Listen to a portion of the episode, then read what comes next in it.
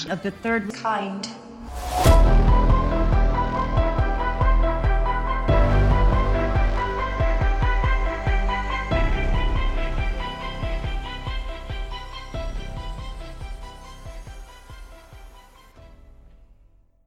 Welcome to Theories of the Third Kind. My name is Aaron, and I am one of your hosts. There's another host that is joining me today, Danielson. Hey guys. Now, real quick, before we start today's episode, I just want to say that if you would like to support the show, then there's a few ways that you can do that. One of the ways is Patreon. Each week we release a Patreon exclusive episode that only Patreon supporters can get access to. To sign up, it's only $5 a month, which is only 16 cents a day. Not only do you get an extra episode per week for that $5, but you also get access to our entire back catalog of past Patreon episodes. In total, we have over 89 extra Patreon episodes, which is over 125 extra hours of listening pleasure. Now, to see this full list of Patreon episodes, go to our website, which is theoriesofthethirdkind.com, and click on our Patreon episodes tab. There, you can see the entire list of Patreon exclusive episodes that we have published. Also, today we added another Patreon exclusive episode, which is over the McDonald's coffee spill, which is a story about a greedy corporation that covered things up, colluded with the media, politicians, and other corporations to run a smear campaign against a single person and convince the public of something that wasn't true. It is a dark, deep rabbit hole that is super interesting. So you get access to that episode as well as all of the others for just $5. Now, if you can't afford a Patreon membership, but you want to help us out, then you can leave us a written review on iTunes or you can leave us a rating on uh, Spotify, which, by the way, Spotify just started allowing podcasts to be rated. Even if you don't listen to us on Spotify, if you just download the app, it's free. Listen to one of our episodes for at least 30 seconds, rate us from one to five stars, five stars being the best. And then after that, you can delete the uh, Spotify app and go listen to it back on your regular app. But it really helps us out. And I will send whoever rates us, I will send you a free sticker. And I know some of you are like, oh, I rated you the other day and you still haven't sent me a sticker. We're currently going through all of the messages and sending out stickers. They're all going out this week. You'll be getting them very soon. So don't you worry. If you want a sticker, just rate us, send us a screenshot of your rating, and we will send it to you. And I do want to say we don't get money off of these ratings whatsoever. We don't get money off of it. All it does is the more ratings we get, the more noticeable we are on Spotify. If we have a lot more ratings than like NBC's podcast or like uh, some really famous podcast, we will show up in the search results higher than that other podcast. That, that's all it does. It just gives us more visibility when it comes to it. So we get to expand out and grow more and awaken people's third eye. That's right. Scratch our back, we send you a sticker. Exactly. However, don't feel pressure to leave us one if you don't want to, then that's fine. We just want you guys, girls, aliens, reptilians, Bigfoot, Sasquatches, Chupacabras, ghosts, Illuminati members, underground lizard people, whoever, whatever you are, to enjoy the show. And that is the end of the announcements. So today's episode is over food scandals. Now, on the surface, this seems like a pretty boring topic to talk about.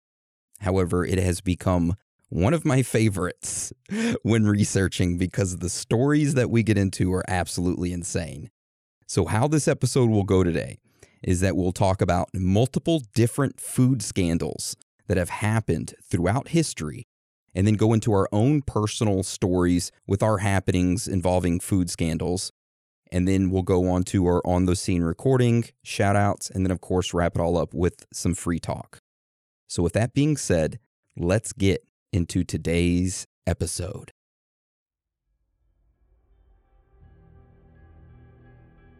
Each year, roughly 48 million people in the United States get food poisoning from when viruses, bacteria, parasites, or toxins get into the foods we eat. Many of these occurrences are by accident and are rarely talked about. However, throughout history, there have been instances where this has been purposely done. Such as the time when 11,000 elementary and high school students from over 500 different schools in Germany had their school lunches tainted with a deadly virus. Or the time when a cult conducted the only ever bioterror attack on the United States by poisoning multiple salad bars in Oregon. Today, we go back in history to talk about food scandals.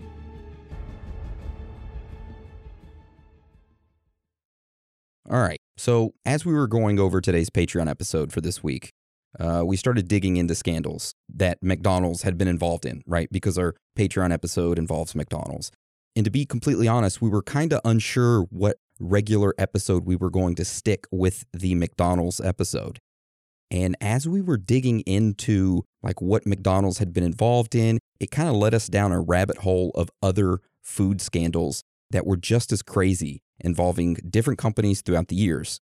And me and Dan thought to ourselves, hey, we should do an episode over this stuff. And that's what we decided to do. We looked through all of the scandals from the early 1900s to today's current date and picked out some of them to talk about, which they are pretty bizarre to say the least. So let's hop into it and talk about our first scandal.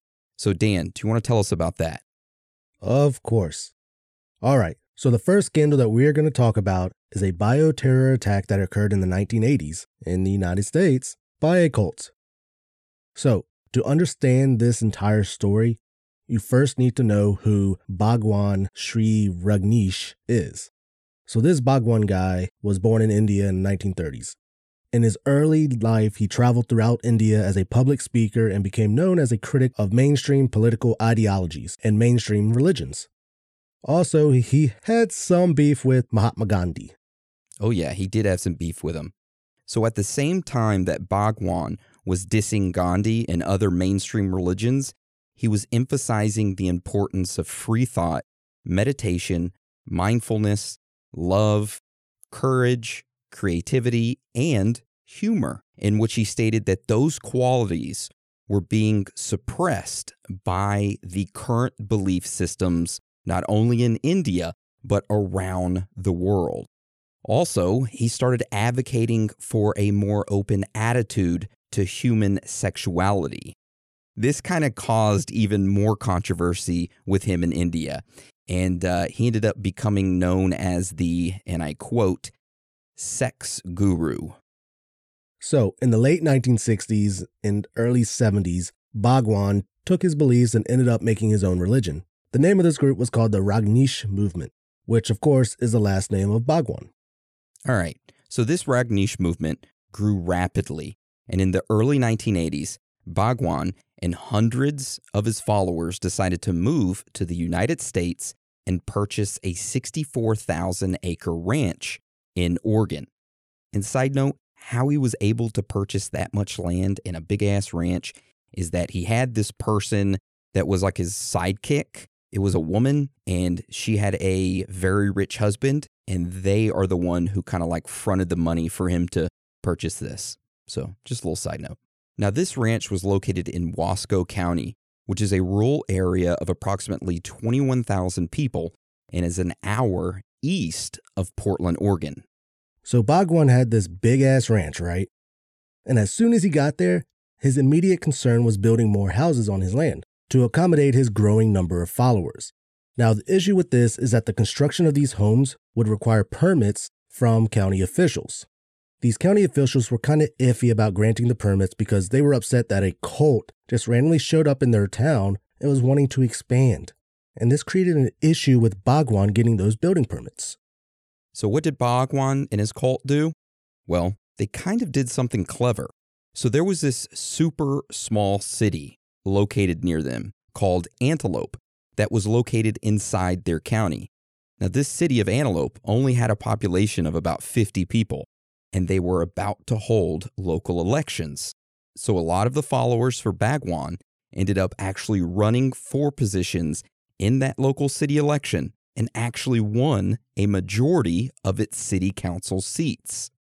And get this shit since the cult followers held the majority of the city council seats, they could vote in whatever the hell they wanted. And that is exactly what they did. They ended up renaming the city to Rajneesh. Not only that, but they raised property taxes to extract more money from the local residents. Probably the most bizarre thing that they did was that they renamed the local recycling center to, oh goodness, the Adolf Hitler Recycling Center. And it only gets even more strange from here. Uh, because just a little side note, it is worth noting that during this time, all of the followers of this cult wore the color red. They also set up what they called a peace force that walked around carrying Uzis. Um, they also drove into town with jeeps that had 30 caliber machine guns mounted onto them. So there you go, just a little knowledge nugget. All right, continuing on. So, throughout the next couple years from 1983 to 1984, the beef between the cult and the Wasco County Commission continued. The cult kept trying to get their building permits approved, but the Wasco County kept denying them. Finally, in the summer of 1984, the cult decided that the only way to obtain the building permits that they needed was to take over Wasco County in the upcoming election that November. Now, there were a total of three county commissioners for this Wasco County. All the cult had to do was win at least two of those spots. However, it wasn't going to be that easy. The previous takeover in the city of Antelope was a walk in the park due to the city only having 50 people in it. However, the county of Wasco, of course, was a lot larger.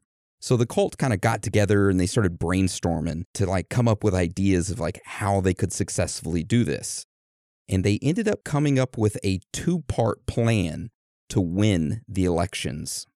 So the first part of the plan was that they would try to suppress the turnout of regular voters. And how would they do this? Well, they came up with the idea of poisoning thousands of residents with salmonella, which would in turn make them unable to go vote.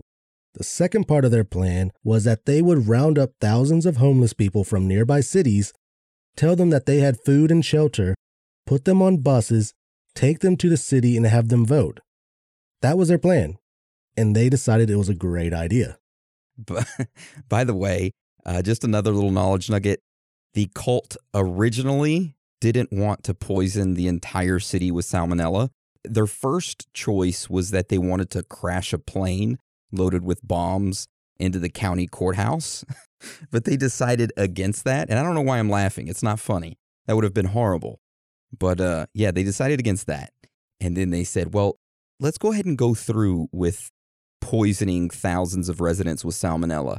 And they initially wanted to introduce the salmonella through the city water line, but they decided against it and uh, they came up with a, a different way to do it, which we're going to talk about right now. So, Dan, tell us about that. So, in September of 1984, the cult started to initiate their plan.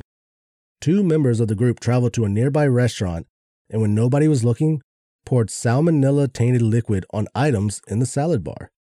In total, the group did this to a total of 10 restaurants as well as a handful of public areas. Within hours, local emergency rooms were flooded with sick patients. A total of 751 people had gotten salmonella poisoning. Now, at the same time, part two of their plan began. So the cult drove buses to nearby cities, said that they were a part of a humanitarian program, and told the homeless people there that they had food, clothing, and shelter if they came to their compound. So they ended up eventually getting over 2,300 homeless people and driving them to their ranch, in which, as soon as they stepped off the bus, they were told that they could stay as long as they wanted if they voted for the Wenatchee's county commissioner candidates in the upcoming election. And the homeless people were like, well, hell yeah, I'll do whatever you tell me to. You know? Yeah, free food and board. Not only that, but they also gave him alcohol, which we'll talk about right now. Oh, free alcohol. That's what I'm talking about. Eh, it's not. It's not good. Good alcohol. Oh, never mind. That's not what I'm talking about. There were some documents that showed that while the homeless people were staying there at the ranch, the cult would wake them up at 5:30 a.m. every morning, blindfold them, and force them to listen to hours of religious chanting. Not only that, but they would also purchase them beer kegs and then spike the kegs with tranquilizers. Yeah. So they use that as kind of like a way to sedate them, which is horrible. And then waking them up early in the morning and then blindfolding them and then saying, hey, listen to us chant some religious chants. Listen to this, but drink this beer. So at this same time that this was going on, and the compound had over 2,300 homeless people in it, state officials ended up catching wind of this voter fraud scheme. And the Secretary of State actually halted voter registration for that county and said, hey, if you want to vote, you have to come and see me and we have to talk and you have to be a resident, I think, for two months or something. And then we'll allow you to vote. You can't just be bussed in as a homeless person and be allowed to vote. Doesn't work that way. So at this point, it left the cult with only a few options, and they ended up abandoning its attempt to take over the county government. And they withdrew its candidates and announced two days before the vote that they would uh, boycott the elections. So, what about the salmonella poisoning? Well, it wasn't connected to the cult at this time. People just thought it was poor worker hygiene. That was until one year later when Bhagwan was deported to India and the government started investigating the cult. They went to the ranch and made some shocking discoveries. The government discovered one of the largest illegal wiretapping operations ever found in an assassination plot of the United States Attorney for the District of Oregon, Charles Turner. Yeah, they were illegally wiretapping ton of government officials and they had an assassination plot for the United States Attorney of for the District of Oregon. What the hell? it gets worse. The government also found that the cult had a full fledged operating bioterrorism lab right there on the ranch that contained salmonella cultures and literature on the manufacture and usage of explosive and military biowarfare. It was at this time that people were like, oh shit, the salmonella poisonings, this cult, and the two were connected. And things began to unravel for the cult. Various top members of the group ended up fleeing the United States, and only a few years later, in 1990, Bhagwan ended up passing away. Now, this Rajneesh movement still exists today. It's only in like small pockets around the world. And uh, they are noted as the cult that performed the first, largest, and worst bioterrorism attack on the United States. And that's our first food scandal. Which food scandal, you know, they went to restaurants and, you know, put salmonella in all the food there at restaurants. So, you know, I classify it as a food scandal. I mean, I would too, because it wasn't the food companies that did it, but it was still a food scandal where they poisoned the food to poison people. That's crazy, though. Oh, yeah. And uh, these scandals just get even more crazier as we go on throughout our stories until the very end. So, uh, this next one is not as long, but just as interesting. Yeah, to say the least. So, Dan, do you want to tell us about this next one? Sure. So, our next scandal involves the company Unilever. Now, we talked about Unilever in a previous episode, but in case you forgot or didn't listen to that one, Unilever is a company that was founded in England in the 1890s and is one of the world's leading manufacturers of consumer goods, with one of their brands which is called Knorr. Now, Knorr makes a tomato paste, and that is what this entire scandal is about. So, back in 2007, in Rio Grande do Sul, Brazil, a woman named Cynthia Mayorli was preparing a dish of meatballs for her family that night. She opened up a can of Knorr tomato paste that she purchased previously at a local grocery store and emptied out about 80% of its contents into her meatball dish. Cynthia then served the meatballs to her family, who ate them. Of course, the family enjoyed the meal and didn't notice anything off about the taste or anything. After the family had finished eating, Cynthia took the leftover meatballs and placed them in a glass container. She then took the Knorr can of tomato paste and decided to pour the leftover paste into the glass container with the meatballs. Upon pouring out the rest of the paste, she noticed an odd plastic rolled up object. She picked it up, inspected it, and noticed that it was a rolled up condom. Oh my God. So Cynthia immediately tried contacting the manufacturer, which of course was Unilever. However, they kind of like brushed her off and was like, man, condoms, yeah, right you crazy lady. So she was like, you know what? Uh, I'm going to take the packaging to a university to get it analyzed, and I'm going to file a lawsuit against Unilever for moral damages. And that is exactly what she did. At the trial, Unilever argued that the condom could not have been inserted in the factory because the process is entirely automatic. The manufacturer also stated that Cynthia would not have suffered moral damage because she felt comfortable enough to give multiple press interviews about the case and that such behavior would be, strange to say the least, and incompatible with that of a person suffering from moral harm. However, the judge rejected their claims and Cynthia was awarded 10,000 real, which is Brazil's currency. And I'm sorry if I pronounce that wrong, by the way. And that 10,000 real is equivalent to $1,780. So there you go. That is our second food scandal, which is pretty gross, but I would say that it is not the grossest because it gets worse. Before we get into our next scandal, uh, let's take a quick 60 second break. Don't go anywhere. We'll be right back. All right, welcome back. So, Dan, do you want to start us off and tell us about our next scandal? Now, our next scandal involves China and strawberries. So, China is the world's largest exporter of strawberries, and one of the countries that happens to purchase their strawberries is Germany. In early 2012, a large amount of strawberries were exported from China and were transported by ship to Hamburg, Germany, where, after a month at sea, the 44 ton order of strawberries was delivered to Sodexo. Now, Sodexo was a company that made cafeteria foods that were shipped to schools all over Germany. So, fast forward to October of 2012. Over 11,000 elementary and high school students from over 500 different schools in Germany all started experiencing abdominal influenza, with 32 of those children needing to be hospitalized. The cause of the outbreak was quickly traced to one common thing that they had all eaten, which were the frozen strawberries from China. Germany ended up confirming in a lab that the frozen strawberries did contain the norovirus and were the cause of the outbreak. And uh, believe it or not, this isn't our last scandal involving strawberries. Something similar happened a few years later in Australia. So, Dan, do you want to tell us about that? All right. So, back in September of 2018, an individual went on Facebook and made a post warning anyone about purchasing a specific brand of strawberries in North Brisbane, Australia.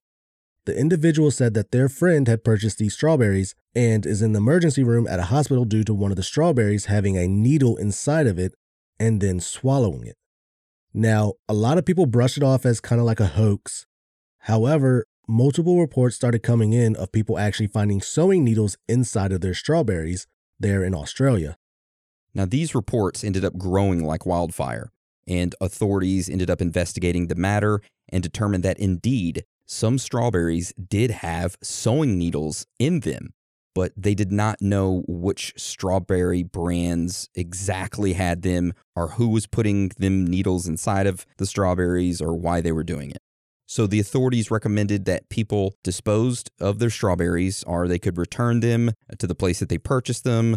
But if they didn't want to do either of that and they wanted to eat them, the authorities said, well, hey, uh, just cut them up before you eat them so you know that there's not a needle inside of them.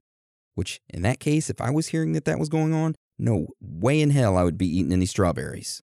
But that's just me personally. Even if I didn't find a needle, I wouldn't be eating those strawberries now. Oof, can you imagine that biting down on one? Oh my God. That's what I'm wondering. Like, the guy swallowed the needle already. Did he not chew it? I guess not. I guess he just went bloop. All right. So, all these reports of people finding needles in their strawberries made people not want to eat them, and sales of strawberries plummeted. Because of that, the Queensland Strawberry Growers Association stated that they had reason to suspect a disgruntled former packing employee was responsible for the contamination. A few days later, authorities announced a $100,000 reward for information leading to the arrest and conviction of anyone responsible for the sabotage. They also announced that they were giving a $1 million assistance package for the strawberry industry in the state to help them because their sales had taken a hit. By November of that year, over 100 sewing needles had been found in multiple strawberries across the country. God damn. Who's got that many sewing needles? My mom. Oh, my mom does too, 100%. My mom has an entire room dedicated to sewing. So, um, 50 year old woman named My Ut Trinh was arrested and charged with the crime. Trinh had previously been a supervisor at the Berrylicious and Berry Obsession Farm in North Brisbane, and she said that she felt that she had been mistreated by multiple colleagues there and had spoken to coworkers about taking revenge on the company. So she decided to place sewing needles in strawberries in hopes to take down the strawberry market, which I mean, she kind of did. Yeah. Nobody wanted to buy any strawberries. No. And in July of 2021, all charges against Trinh ended up getting dropped and she was released from prison. A judge stated that they would no longer proceed against her with the charges because it was unlikely she would be convicted at trial. That's the most craziest part of this whole thing. They were like, look, you stuck sewing needles inside there, we don't give a shit. See you later. Which kind of it makes my conspiracy mind think, was she the one who actually did this? I don't think she was the one that actually did that. I think they pinned it on her and they probably didn't have enough evidence. Like, even though she said that she did it to take a revenge, they were probably going through the evidence and they probably didn't find anything against her. I mean, they could have tried to just, you know, pin it on her, like you said. I guess we'll save that to the end and discuss that. Do we know what ethnicity Mayout Trinh is? I would guess Vietnamese. Oh, you would guess Vietnamese. Well, hey, man, it's Mahout Trinh or whatever. Isn't that Vietnamese? I don't know. I have no idea. Ask your mom. Does sound like some Asian descent. That's why I'm asking. Like, maybe she's speaking English and they can't understand her correctly. Maybe. Miscommunication. For all of you that do not know, and if for some odd reason it's your first time listening to us, Dan is Vietnamese. His mother is Vietnamese. His mother was originally born in Vietnam, and even though she's lived over here for a lot of her life, she still has the heavy Vietnamese accent. Oh yeah. And if it's your first time talking with her, it's kind of hard to understand her at times. But I mean, you eventually, after you hear her talk a lot, you eventually pick up and it's easy to understand her. I, I could see where if it was somebody's first time talking to someone from Vietnam, that it, it would be kind of hard to decipher what they were saying. Right? Yeah. I could see that. Looking at a article about her, she does look Asian descent. Well, I like that. They said that she worked as a supervisor at the Berrylicious farm, but she did not work to where they were picking strawberries or in the packing sheds. So she didn't really handle the strawberries, which is interesting. She might have just went to stores and stuck sewing needles up in those strawberries at the stores. That's just like the water bottle scare that we had a couple years ago. Did that happen only in my state? Probably only in your state. We had people licking blueberry, uh, not blueberry, friggin' uh, Blue Bell ice cream down here in Texas. Like ours, uh, they were going around and they were stabbing water bottles like through the tops and supposedly trying to put something in it. So a lot of the water packages were taken away because of that. That reminds me of like the people who post on Facebook around Halloween time. Check your kids' candy for drugs. They could be putting drugs inside there. And I'm thinking, drugs are expensive. People aren't just gonna buy drugs to put them in your kids' candy. You know, at least I wouldn't, but I don't. I don't buy drugs. Anyways, all right. Uh, so our next scandal, in my opinion, is one of the craziest and saddest. However, before we get into that, let's take our last 60 second break. It's our last one. Don't go anywhere. Come right back. And hey, don't skip this ad either. Listen to it. It's a good one. Trust me, it's a good one. We'll be right back. All right. Welcome back. So, Dan, you want to start us off and tell us about our next scandal? Of course. And also, Aaron, I sent you a picture of the woman. Yeah, that, that woman 100% is Vietnamese. They're Vietnamese. That's 100% Vietnamese. Ain't no doubt in my mind. Honestly, she kind of does remind me of my mom some. Okay. Maybe maybe they're related. Oh shit. We'll post that picture uh, up on our website. You can go to theoriesofthethirdkind.com, click on references, scroll all the way down to episode, was it like 119, food scandals? And right there will be the picture of her. And you can let us know. Send us an email at aaron at theoriesofthethirdkind.com. That's A A R O N. Or you can send one to Dan at theoriesofthethirdkind.com. That's D A N. And let us know if uh, you think she's Vietnamese or not. Yeah. All right. So our next scandal involves the country India. Now, to understand what happened, you need to know a few things. In India, they have a school meal program that provides roughly 120 million children across the country with a free lunch. Another thing that you need to know is that Bihar in northern India is among the nation's poorest states. So this school meal program really helps out the children there. All right. So now that you know that, let's get into what happened there in 2013. So on July 16th, 2013, at the Dharamshala Primary School, located there in Bihar, India, the school cook was preparing the free school lunches for the children there. Now, the school cook had noticed that the new cooking oil that they had gotten in was kind of like discolored. It smelled a little bit weird and it had a accumulation of residual waste at the bottom of it. So the school cook went up to the principal and was like, "Hey, uh, this oil, it looks a little weird." The school principal said that I purchased the oil at a local grocery store earlier that day. It is safe to use. Use it. And the school cook was like, "Man, okay." Damn. All right, Aaron, I have to ask. Did you look up My Ut Trinh at all? No. You're 100% right. She's Vietnamese. Oh yeah. I just looked it up. Yeah, that last name is Vietnamese. I'm not used to seeing that one. But I'm just like, Aaron knows when he sees a Vietnamese person. All right. The school cook finished cooking the lunch, and a short time later, children between the ages of 4 and 12 years old were served their free school meal, which consisted of soya beans, rice, and potato curry. The children immediately began to complain to the principal that the meal tasted odd. However, she told the children that nothing was wrong with the food. Just eat it. So 30 minutes later, the children started complaining of stomach pains and started vomiting profusely.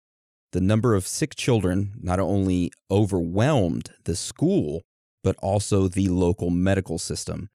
Some of the sick children were sent home, forcing their parents to seek help on their own.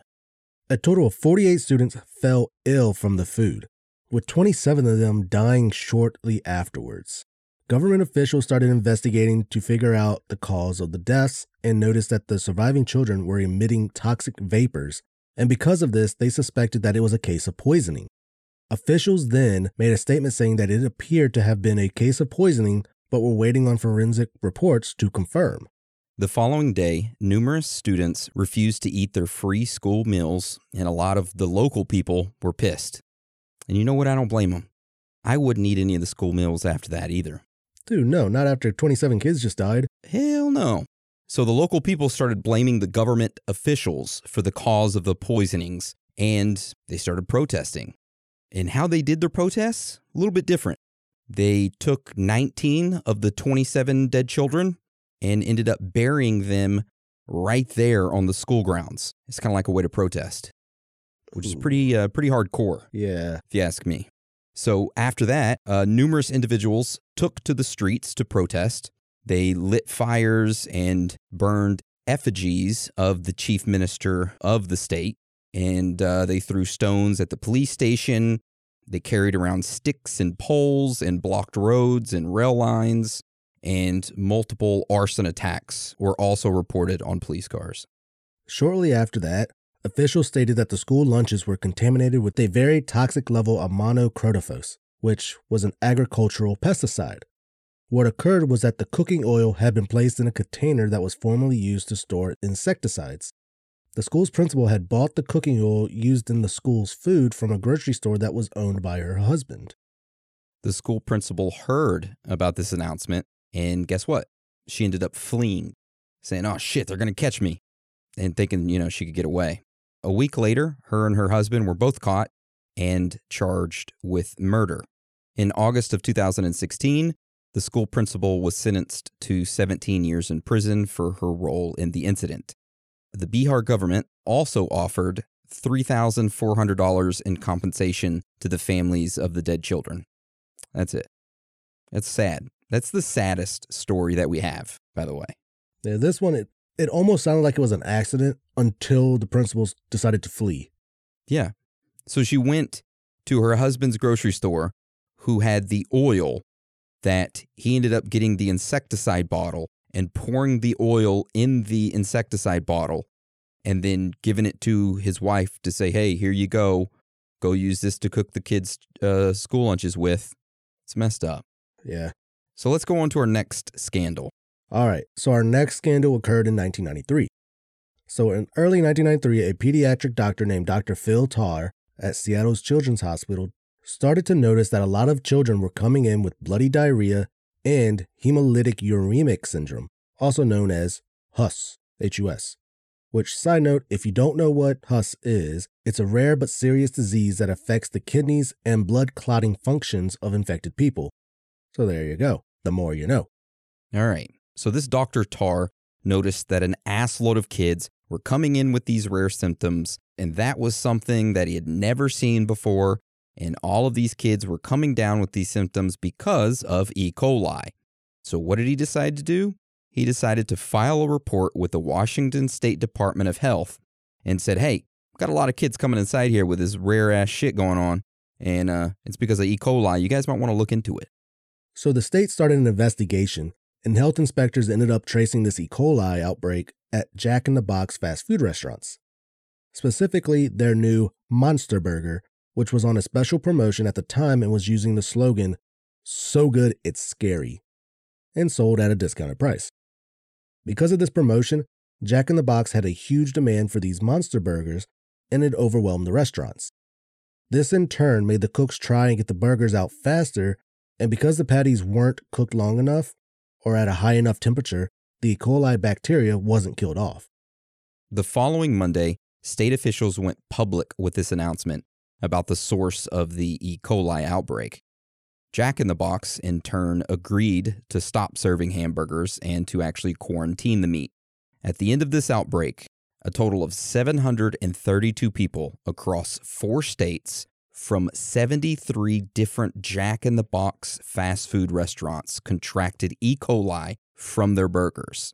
Four children died, and 187 others were left with permanent kidney and brain damage, and 21 of them required dialysis.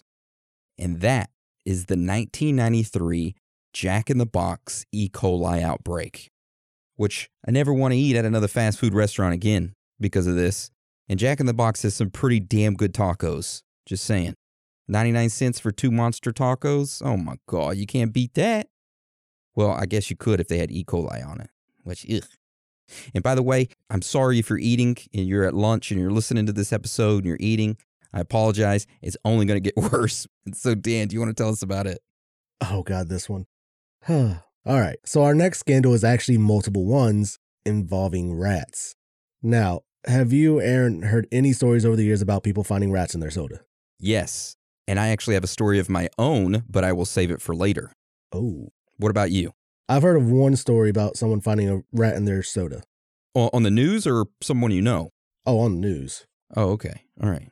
Yeah, so they are pretty common. People hear these stories and they just automatically assume that it's a hoax or something. Well, that is not true at all. This shit has been happening for years. Oh, yeah, it has been. So, one incident occurred in July of 1994. A can of Diet Pepsi was purchased by a 22 year old woman named Maria Lazaro. She only drank about a third of this Diet Pepsi when suddenly she went to take another drink of it and felt some strange, chunky matter inside of her mouth. I mean, you take a drink and you expect liquid and you get like some chunky matter. And she was like, ugh, tasted weird. It was nasty. It was chunky. So she spit the weird matter out and looked at it and couldn't really tell what it was. Shortly after that, Maria started having abdominal pain, diarrhea, and vomiting.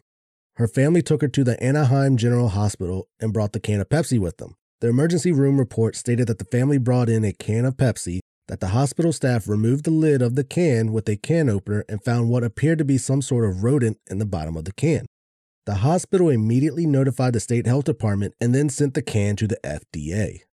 A few months later, on October 19, 1994, the FDA revealed that it had found, way back in July, a rotting rat in pieces inside of a Diet Pepsi can.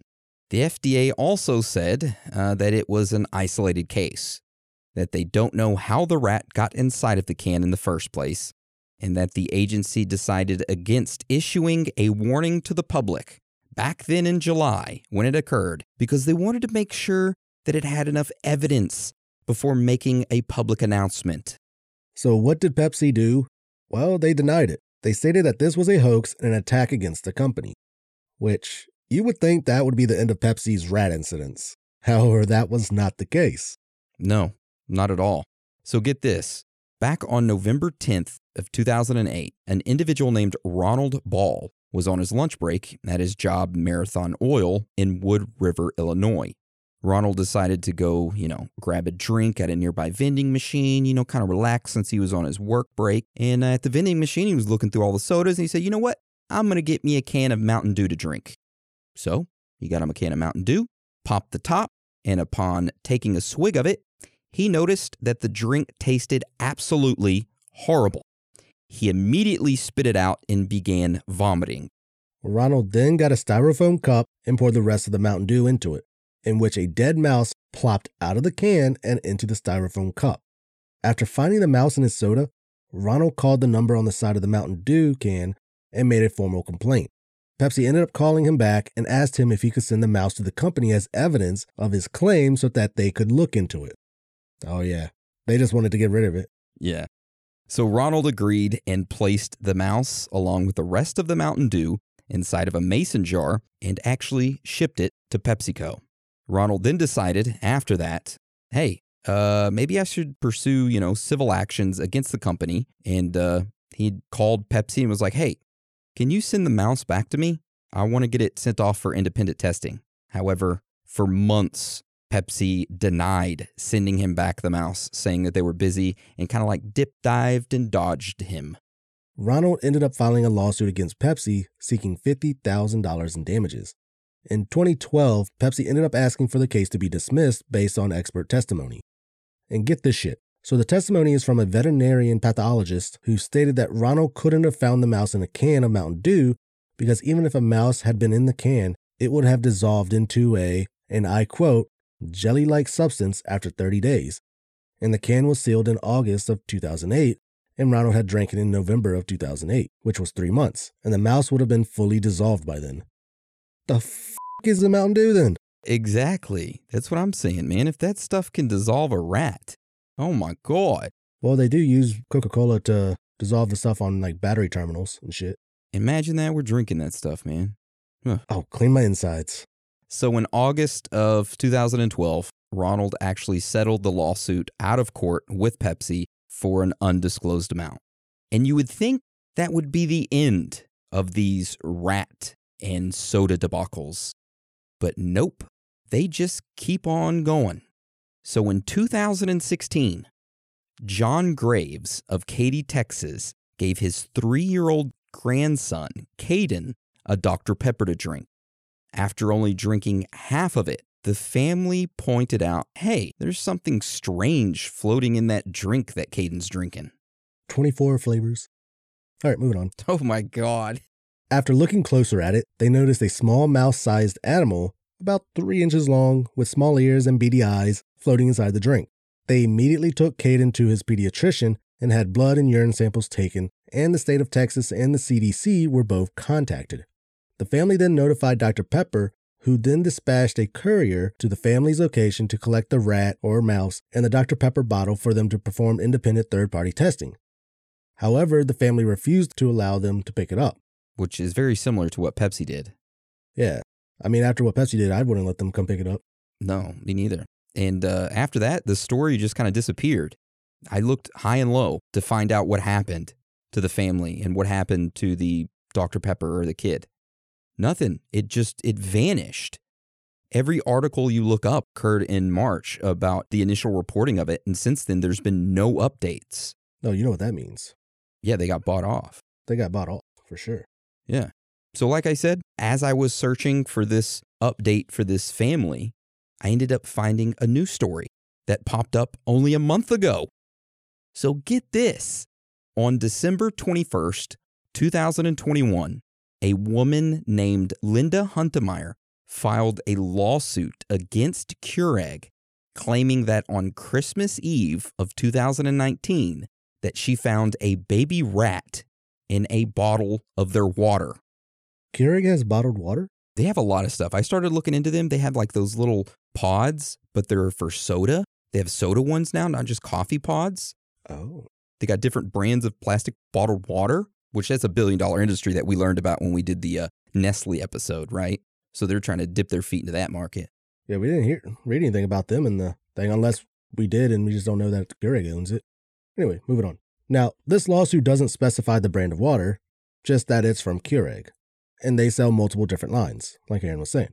The lawsuit just states that defendants, aka Keurig, manufactured, designed, and sold to the general public a defective water bottle which contained a baby rat in the bottle, causing the water bottle to be contaminated with dangerous diseases, and that the plaintiff, aka Linda, drank from the said bottle unknowing it was contaminated with a dead baby rat. Was the bottle not clear? Well, I don't know, man. Maybe she just wasn't paying attention. She was just really thirsty. I'm just going to stop drinking all liquids. Okay, I'm just gonna go outside and just absorb the sun. Maybe I'll live. I'm going to go do that butthole sun tanning. Have you seen that? Oh yeah, you do some like yoga position, face your butthole towards the sun, get that vitamin D. Yeah, exactly what it is. It's so weird. If you haven't looked that up, look it up. Butthole sun tanning. Really interesting stuff. Uh.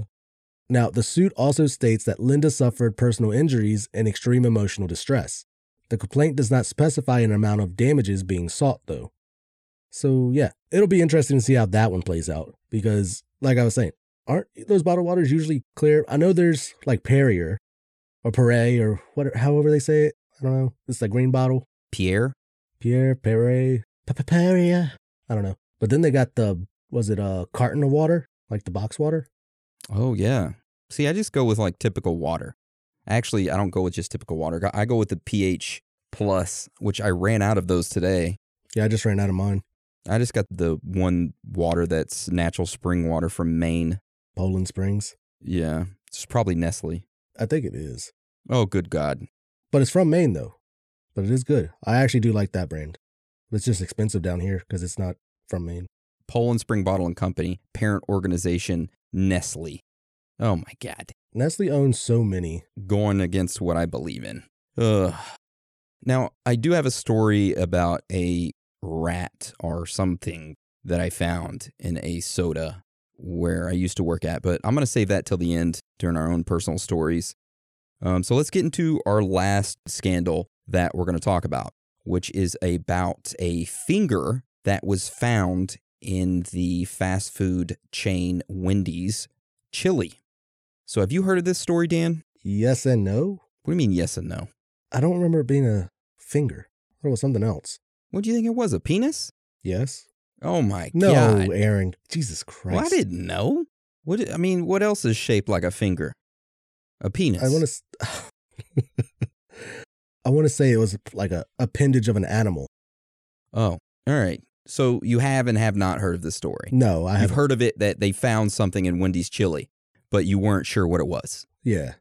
Okay. All right. We'll start us off with a story. All right. Now, this all starts off on the evening of March 22nd, 2005. A 39 year old woman named Anna Ayala was eating at a Wendy's fast food restaurant in San Jose, California. While Anna was enjoying her chili, she bit into something hard. She spit out her food and was in shock.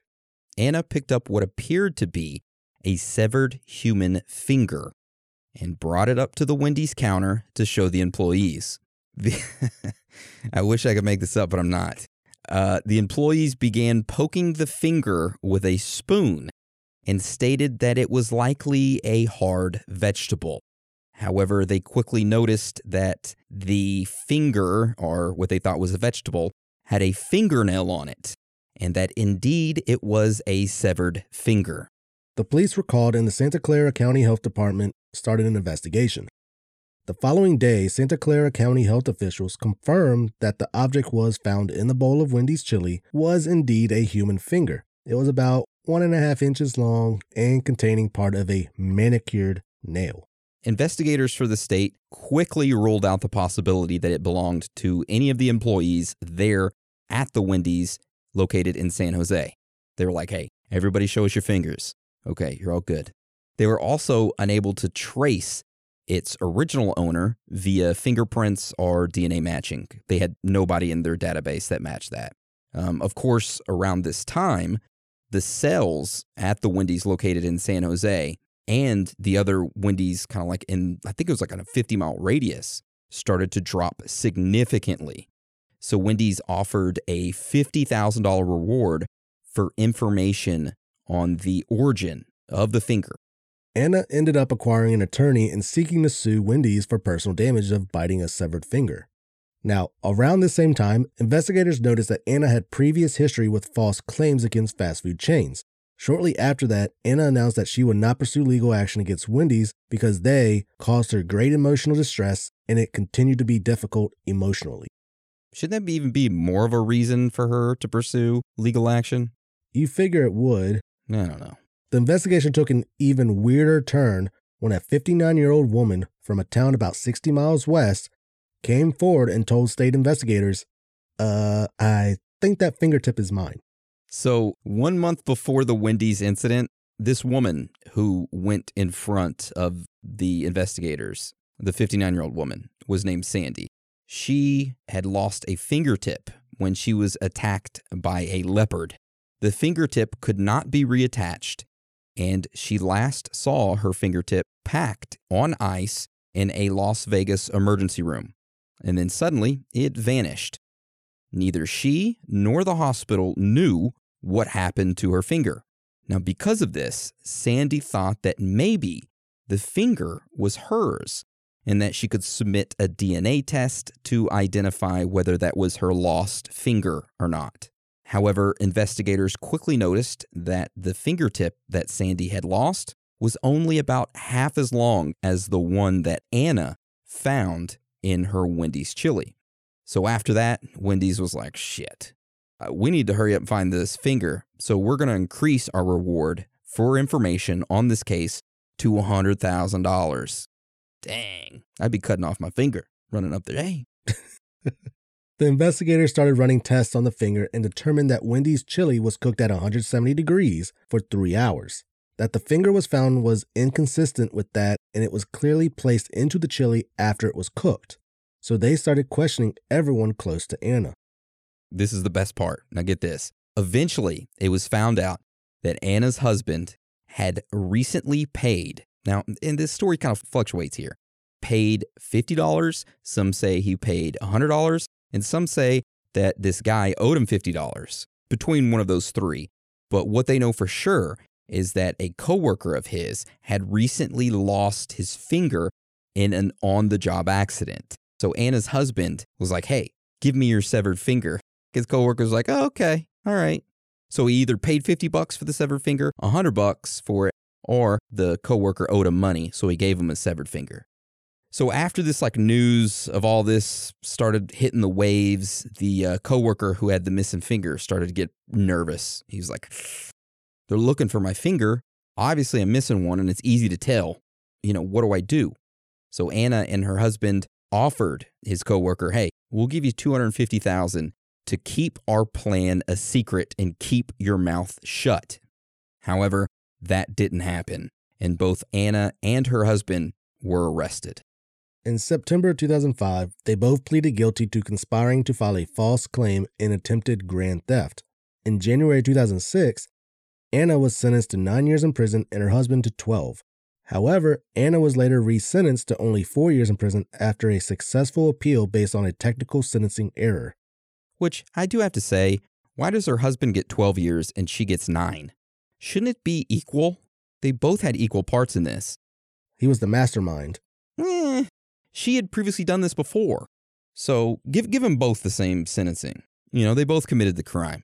I see they probably just think of her as a co conspirator, as him as the main. Yeah, probably right. So she had no problem biting a damn finger, a severed finger. I don't even think she really bit it, to be completely honest. I don't think she bit it. I think she said she bit it. She stuck the finger in her pocket, then dumped it in her chili, and then pulled it out of her chili as if, like, hey, it was in my chili and I bit it, and then brought it up to the counter and said, hey, look what I bit. It's a finger. I don't know about you, but when I eat food, I look at what I eat. And even if it's chilly, when you lift up a, sp- the spoons in Wendy's are not that big. Well, here's the thing from the get go, it was all fake. Yeah. So she knew. But it, however, if there was a real finger in the Wendy's chili, no way in hell I'd be taking a friggin' inch and a half finger into my mouth. Yeah, you would have noticed it before it even got to your mouth. Exactly. So this last story was kind of like not really a, a food scandal. It was just, well, I guess you could say a food scandal that was debunked. That one right there would be a frivolous lawsuit, you could say. Oh, yeah. That works with the Patreon episode. Oh, it does. Absolutely.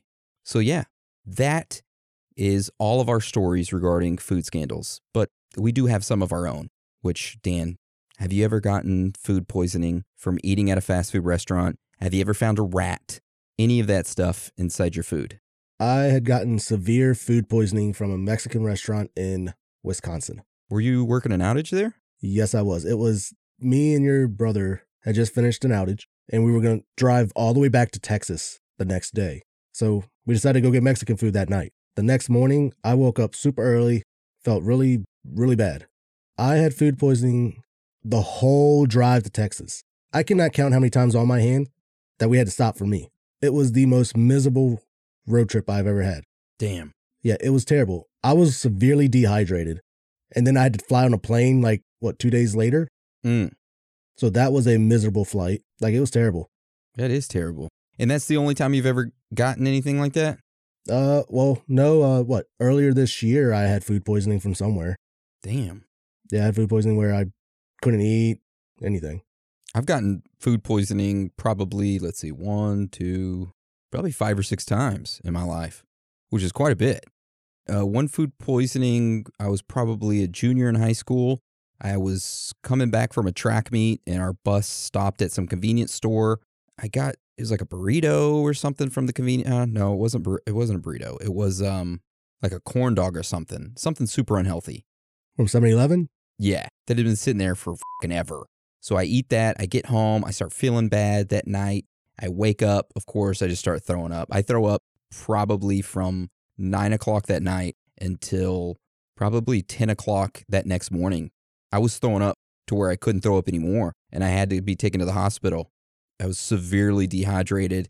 They had to hook me up to uh, IVs and get me all pumped back full of fluids and all that. Second time was I went to a Whataburger and got a chicken sandwich and got severe food poisoning from that. Same thing happened. Ended up back in the hospital. Third time was that I cooked chicken and undercooked it and gave myself severe food poisoning and ended up back in the hospital. And then one time I went to the WinStar Casino in Oklahoma, which I hate gambling, by the way. But I, I, went there as like moral support and uh, I didn't, I didn't. I mean, I don't drink, and I, I was just like drinking their free sodas and eating their free food.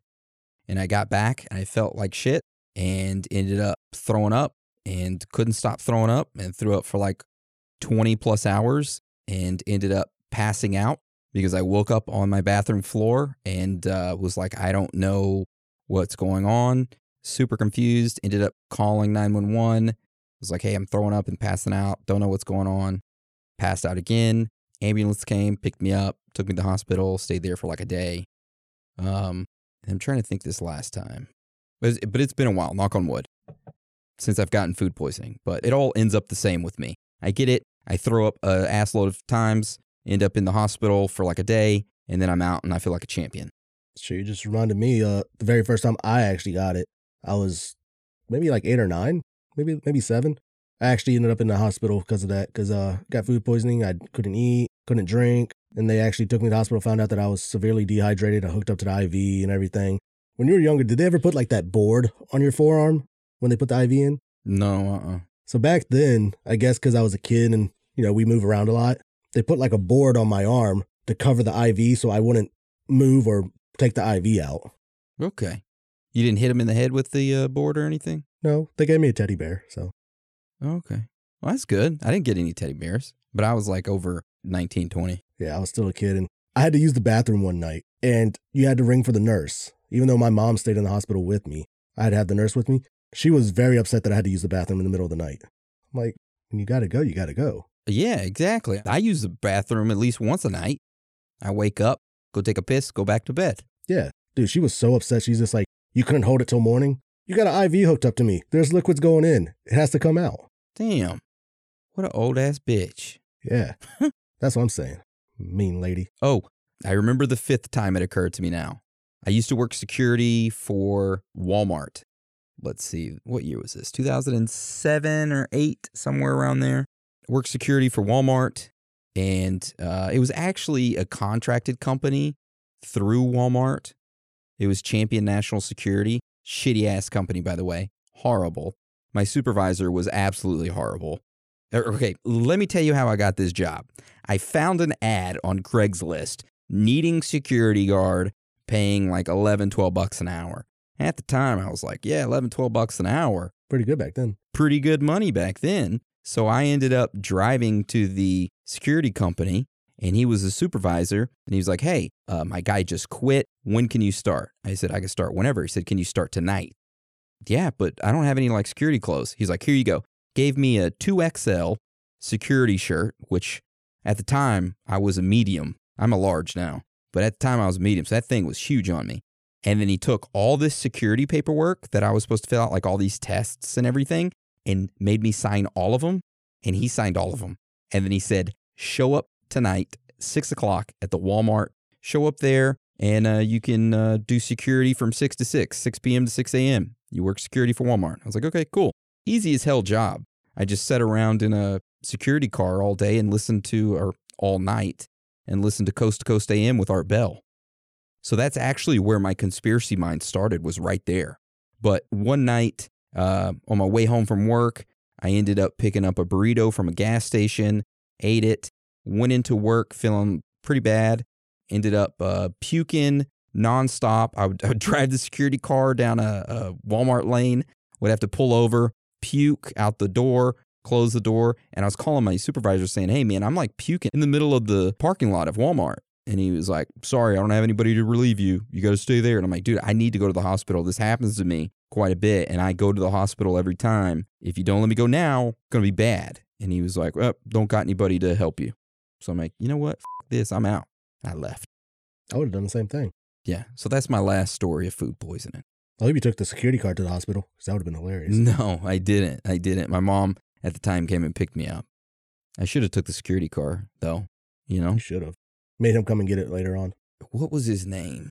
Oh man, trying to think of my supervisor's name. He was a real douchebag.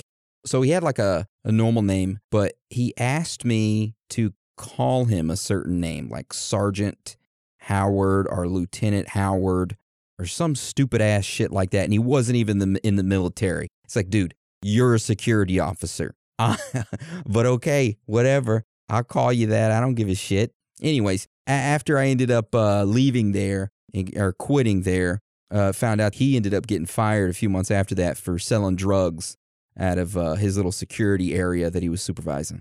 Nice.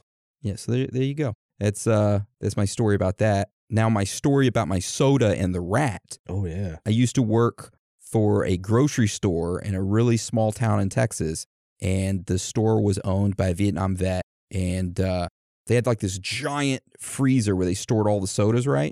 And we were restocking everything, and he was like, "Hey, I want you guys to." to-" Now this guy is the same guy who threw the snake and hit me across the face. That story. He was like, "Hey, uh, I want you to go stock and clean up that that uh, freezer back there." I'm like, "Okay, cool." So I went back there and I started unpacking the freezer and moving things around. Shit had been sitting back there for ages, and I found this Coke with like this weird ass thing growing in it. I don't know if it was a rat or if it was like some type of plant. It had not been opened, but it was like an orange color and you could see through it. And it was something weird growing in it. I don't know what the hell it was, but the manager of the store made us throw it away, but I wanted to keep it. Gloria was like, no, you got to throw it away, Aaron. I'm like, listen here, Gloria. I mean, I'll buy it. She's like, no, you can't. It's bad for Coca Cola. And I'm like, man, Coca Cola. I don't care what they think. I want this science experiment that's been cooking back here for 30 plus years, bitch. But she didn't let me keep it. So there you go. That's because if you would have bought it, it would have actually been on their store. Yeah. Probably was like a baby Coca Cola, you know, like a cloned embryo from Coca Cola, you know? Oh, that was meant to be sent to the queen instead. Yeah. And it got sent to us to a small town in uh, Texas. That's right. All right. So you got any other stories or anything you want to share? I mean, I only know of one other time someone got food poisoning. That was my oldest brother. He went to a Burger King and they undercooked the uh, chicken sandwich that he got. Oh God. And he reported that, of course, they're just like, oh, here's a coupon to come back to this, you know, same Burger King. But uh, that Burger King actually shut down like a month or so later. No. Yeah, so obviously that probably wasn't the only complaint, unlike in uh, our Patreon episode where hundreds of complaints. Yeah. All right. Well, I guess that's the end of the episode today. Yeah, no theories for this one because obviously it's all there. Yep. Um, if you have an interesting story or a messed up story or you found something strange or you got like a rat in a bottle, send us an email at Aaron at Theories of the Third Kind, or you can send it to Dan at Theories of the Third Kind. We'd love to hear about it. All right. So now we're going to move to our On the Scene. So if you don't know what our On the Scene is, it is where listeners around the world go and interview unsuspecting civilians, their family members, whomever. They just go interview somebody and they ask them questions about current conspiracy happenings and their beliefs involving certain conspiracy topics. Now, anyone can do this. Even you, yes, the person listening to this right now saying, Me? Yeah, you can do it. Just take your phone out, go up to somebody, start asking them questions, and hit record. And then after you're done, you can send us that audio recording to our emails, which is Aaron at theoriesofthethirdkind.com, or you can send it to Dan at theoriesofthethirdkind.com. Just please make sure that the audio is less than two minutes long. And uh, please make sure it's not, I mean, it doesn't have to be the best quality, but just make sure there isn't like a giant train running on in the back or anything like that. You know? A good app to use to record is the Rode Reporter. Oh, Rode Reporter is great. R O D E Reporter. Download it, it's free. Yeah, it, it works great. Yep. All right. So for this week's On the Scene, it comes from Shanna. So we're going to play that right now. Hello, and welcome to On the Scene. I am your host, Shayna, and today I have my guest, Charlie, who is also my son. Ayo. Today's On the Scene will be on the lost city of Atlantis. So, how today's episode will go is first I will ask you your thoughts on Atlantis, then I'll ask what theories support that belief, then we'll wrap it all up with your own personal thoughts and theories. So, Charlie, do you believe that Atlantis ever existed? Absolutely, I do. Okay, okay. So, what theory supports your beliefs that Atlantis ever actually existed? Well, I guess when I read up on the Eye of Africa being connected to Atlantis, that seemed really plausible to me. The formations in the sand sound like how Plato described it. So, yeah, that kind of made the most sense and sealed the deal for me. Okay, okay. I like that. So, I guess that brings us to your own thoughts and theories. So, Charlie, what do you think happened to Atlantis? Well, it said they had technology like way beyond our time, and I think they were to look into the future and see that the human timeline was pretty much doomed.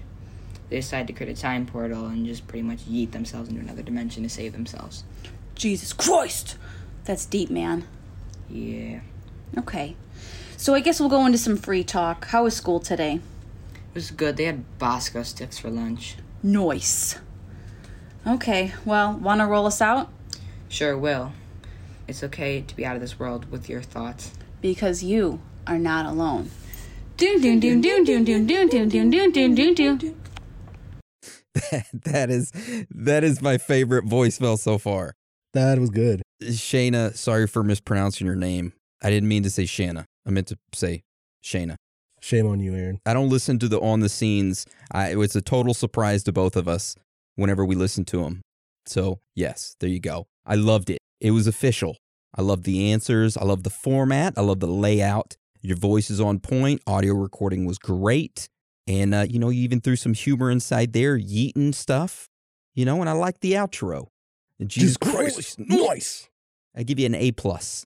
A plus. You're hired as our third. Boom. There you go. I like it. But seriously, thank you. And uh, hey, whenever you want to submit another one, we would gladly take it. And you know what? S- If you want to make it a little longer, by all means, go ahead. Do it. Go ahead. Just don't go crazy with it. Don't submit something that's like 20, 10, 20 minutes. Don't don't do that. Less work for us. Yeah. but seriously, thank you for the on the scene. I loved it. It was great. That actually was really good. Made us laugh. Props to Charlie too and his theories. People getting yeeted out of the sky or yeeted out of the planet or yeeted out of the dimension. Yeah, time traveling. Yeet yeet. Gone. All right. Um, so that takes us to shout outs, which we're gonna move shout outs to next week's episode. I do have one shout out just because of the timing, though. Okay. All right, never mind. We're not gonna move them. We're just gonna we're gonna move all of them except one. All right, what's this one you have? Nancy B. Her birthday is actually on the 13th of this month, and she turns 21. Nancy B. Hey, congratulations. And uh Don't party too hard. happy birthday uh, to you. Hey, seriously though, happy birthday. Please be safe on your 21st birthday. I hope it's amazing and watch out for the crazy reptilian people out there. Yeah, stay safe out there. All right. So that's the only shout out we got for this week. Um, Don't worry, Keyser Soze, I got you. I guess that's the end of our episode. You got anything else you want to add or anything? Uh, watch what you eat. Not trying to be healthy. Actually, look at the food you're eating or drinking. Yeah. I know you can't see uh, E. coli and like salmonella, but Make smart choices when it comes to eating. with the vegetables, make sure you wash your vegetables, man. Grow your own food, man. Go in your backyard. I grow bok choy outside. It's just delicious. Damn, I don't even know what that is. It sounds good though. So green leafy, like collard greens, Oh, romaine lettuce kind of thing. okay, cool. All right. Well, with that being said, uh, I want to thank you all for joining us today. And again, thank you for your support. You are all amazing, every single one of you. So, with that being said, Dan, do you want to roll us out? Sure will. It's okay to be out of this world with your thoughts. Because you are not alone.